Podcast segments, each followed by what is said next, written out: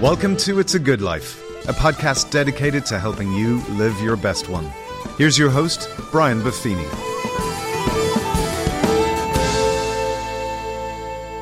Well, the top of the morning to you, and welcome to It's a Good Life with Brian Buffini. This is a special St. Patrick's Day message, so I wish a happy St. Patrick's Day to everyone out there.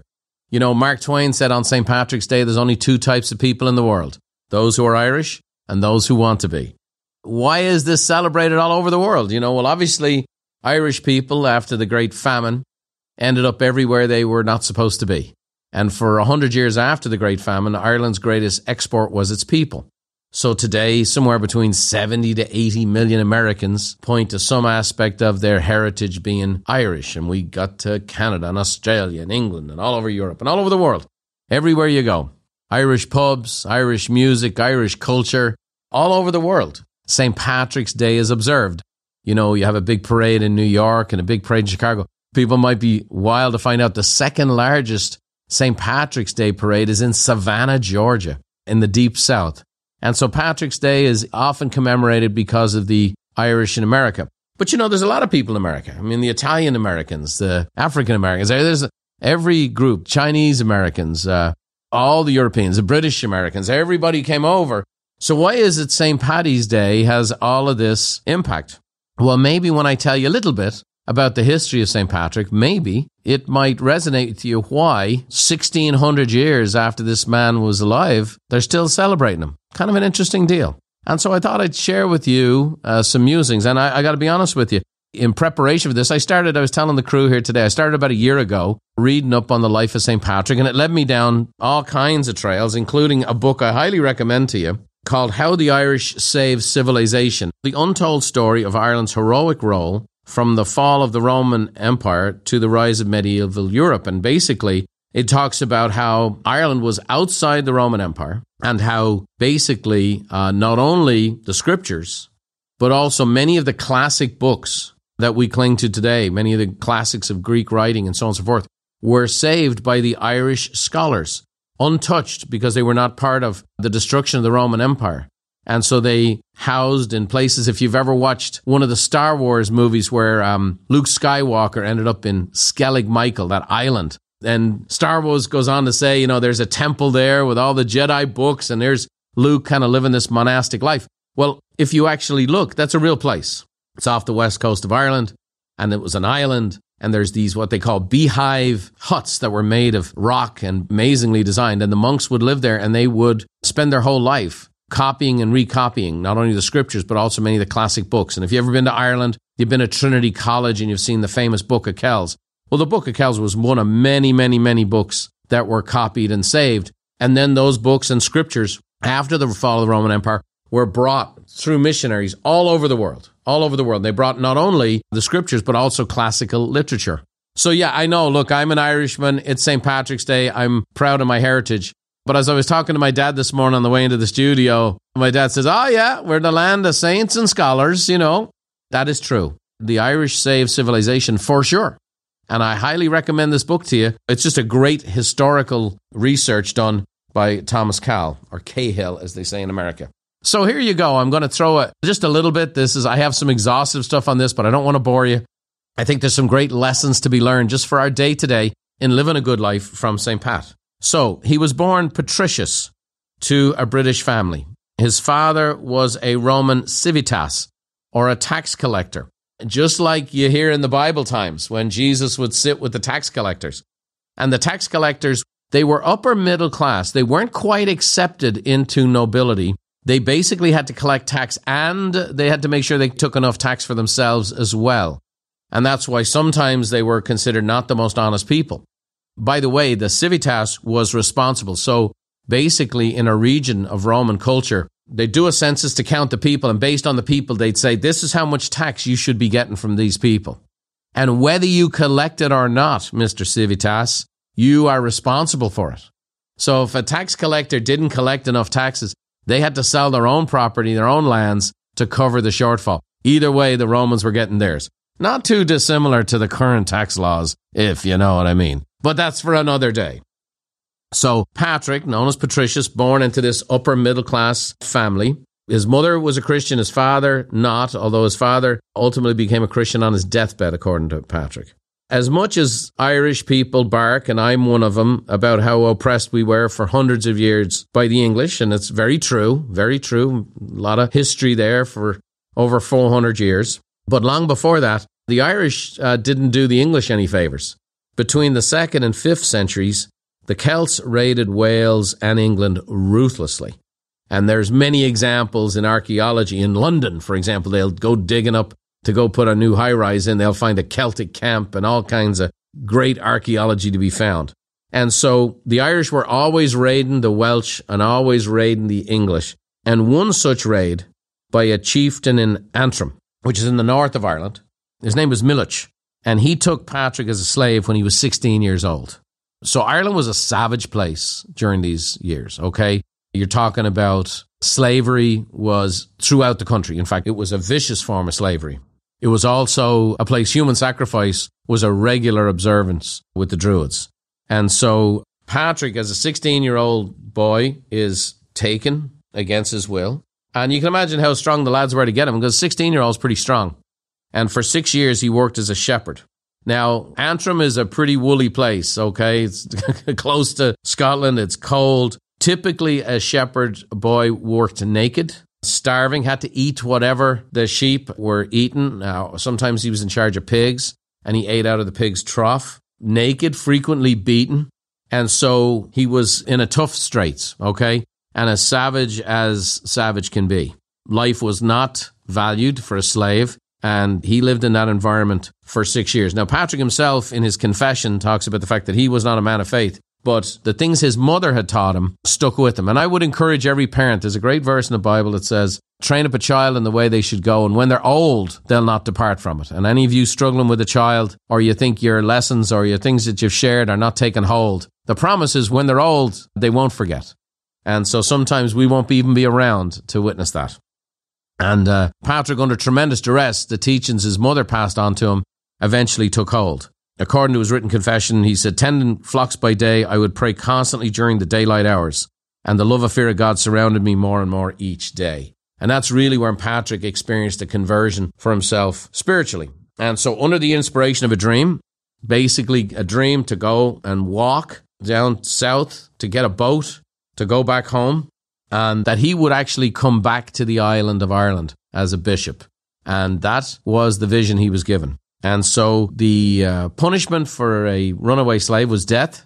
And anyone who, they would have had markings on them, so uh, they would have known where to take him. So anyone who would have found him would have been given a reward for bringing him back dead or alive. And he set off from Antrim and walked down to Wexford, which is just under 200 miles. Now, and also wasn't 200 miles of roadways. I'd be over hill and dale barefoot, naked, with a slave mark on him, starving, that would have been challenging. And there's an interesting story in the confession.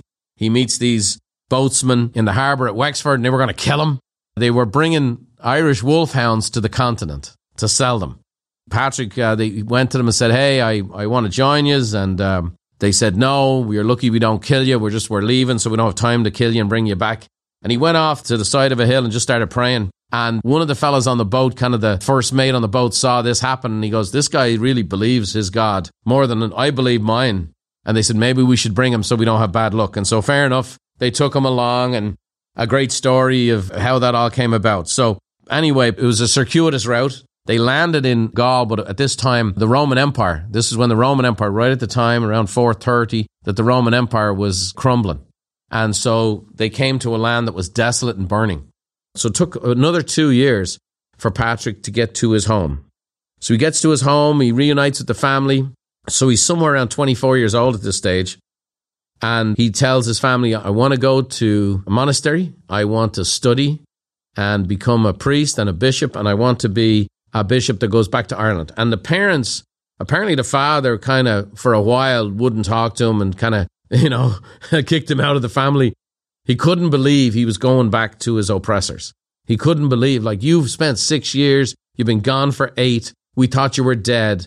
These have been the people who've haunted us and done us harm, tried to kill you, and now you want to go back and be good to them? You want to go back and be their preacher priest? They're going to kill you again. So any parent could be excused for thinking like that. So anyway, Patrick enrolls in the monastery in Gaul to pursue his religious studies, which he was years behind on, by the way. You know, the eight years he was gone, he wasn't studying Latin and he wasn't doing all the things that you're supposed to be studying. So he's behind everybody in the school. At 47 years old, he's ordained, and I'll talk about why that's so important later on. He's ordained as a bishop and becomes the first missionary ever to go outside of the Roman Empire. So every bishop at that time in the world, all the way back to St. Paul, Paul only went to Roman territories. So no one ever had gone outside the Roman world. So Patrick was the first to ever do that.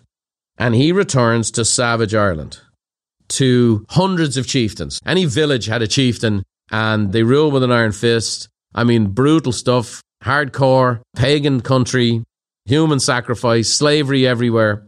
And Patrick uh, was especially affected by slavery and especially of women in slavery and the horrific things that were done to them. And he went back with the purpose. You know, he did remarkable things and he actually set up in every village in Ireland, everywhere there was a king, he set up an abbot or a priest. And a priest at that time, right? So what a priest means today in the 20th century compared to then. This is the, the early church. And so basically over the next, he then, you know, again, the mortality rate at this time, you know, people were dying between the age of 35 to 40. So he waited till he was 47. So he was already considered an old man at the time.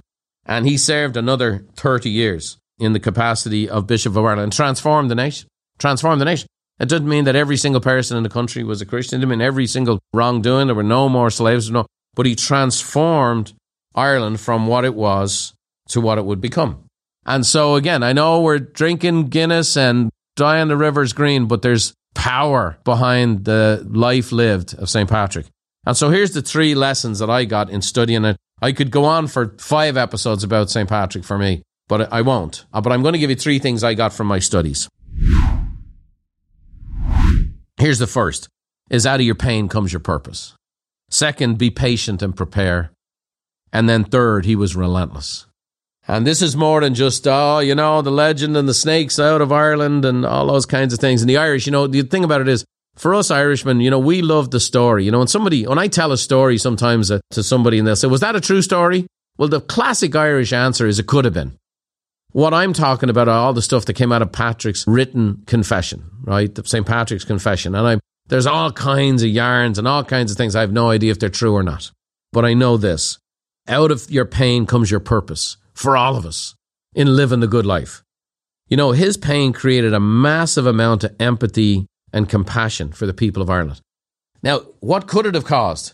Hatred, bitterness. I mean, it would have been understandable if Patrick became a warrior, formed an army with his father's money, and went back, I'm going to kill that SOB that made me eat with the pigs. And that would be understandable. That'd be very human. But I think when we get to the deeper understanding of what the good life is, inside the infinite love of God, there's a place for suffering. Is that out of the most intense suffering, things he saw, and he talks about in his confession having to confess to one of his great friends. His right hand man was named Breen. Breen is Gaelic for Brian, by the way. He confessed to him. They, they never really can talk about what he confessed to, but some savage stuff he was involved in. They don't know if he killed a man or whatever else. They're not sure. But out of his pain came empathy and compassion for the people of Ireland. He was convicted of that. The slaves of Ireland who were downtrodden. In fact, he's the first leader in the world in recorded history who spoke out against slavery. By the way, all throughout the Roman world, slavery was an accepted part of the culture, and Roman priests and bishops participated in it, just so you know. He was the first leader anywhere in the world to speak out voraciously against slavery. History's proved him to be right. And he was totally convinced of it. In fact, after he'd been all over the island and his reputation had grown, he actually went back to try to bring the gospel to the very chieftain who captured him. The legend is that Milich, when he heard St. Patrick was approaching, said, Oh, here comes the man who escaped from me that I had as a slave. He's coming to overpower me. I hear of his reputation. And they said he gathered all his possessions and his gold and everything into his house and he set himself on fire and died with his possessions. He thought Patrick was coming back to conquer him. That nature of that land was one of that making amends was not part of the culture. Patrick was coming in peace and he was coming to forgive the guy and try to share the gospel with him. And your man was so committed to his own pride that he ended up killing himself with all his possessions, right? one of actual quotes in the confession said Patrick said, If I be worthy, I live for my God, to teach the heathen, even though they may despise me. He had a purpose, and he knew what his purpose was. For me, in my whole life, I've been desperately seeking mentors and role models. And most of the role models that were delivered to me in my life were through audio or seminars or books. And by the time I got to meet my heroes, my own company had grown and my own business had grown to the point that these heroes were now asking me for help. It's always been a hole that's been vacant for me. But it was God's providence that I didn't get a lot of what I really wanted in person.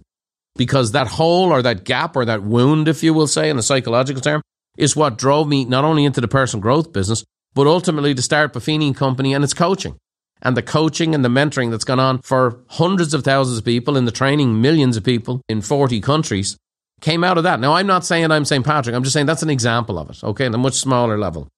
I knew how much help people needed because I knew what I needed myself. And it's out of your pain comes your purpose. That was always a pain for me that I was looking for that kind of mentorship. And that's what ultimately drove me relentlessly to fight the odds to build what became a Buffini Company. So the same for all of us. Out of your pain can come your purpose. Next, be patient and prepare. Be patient and prepare.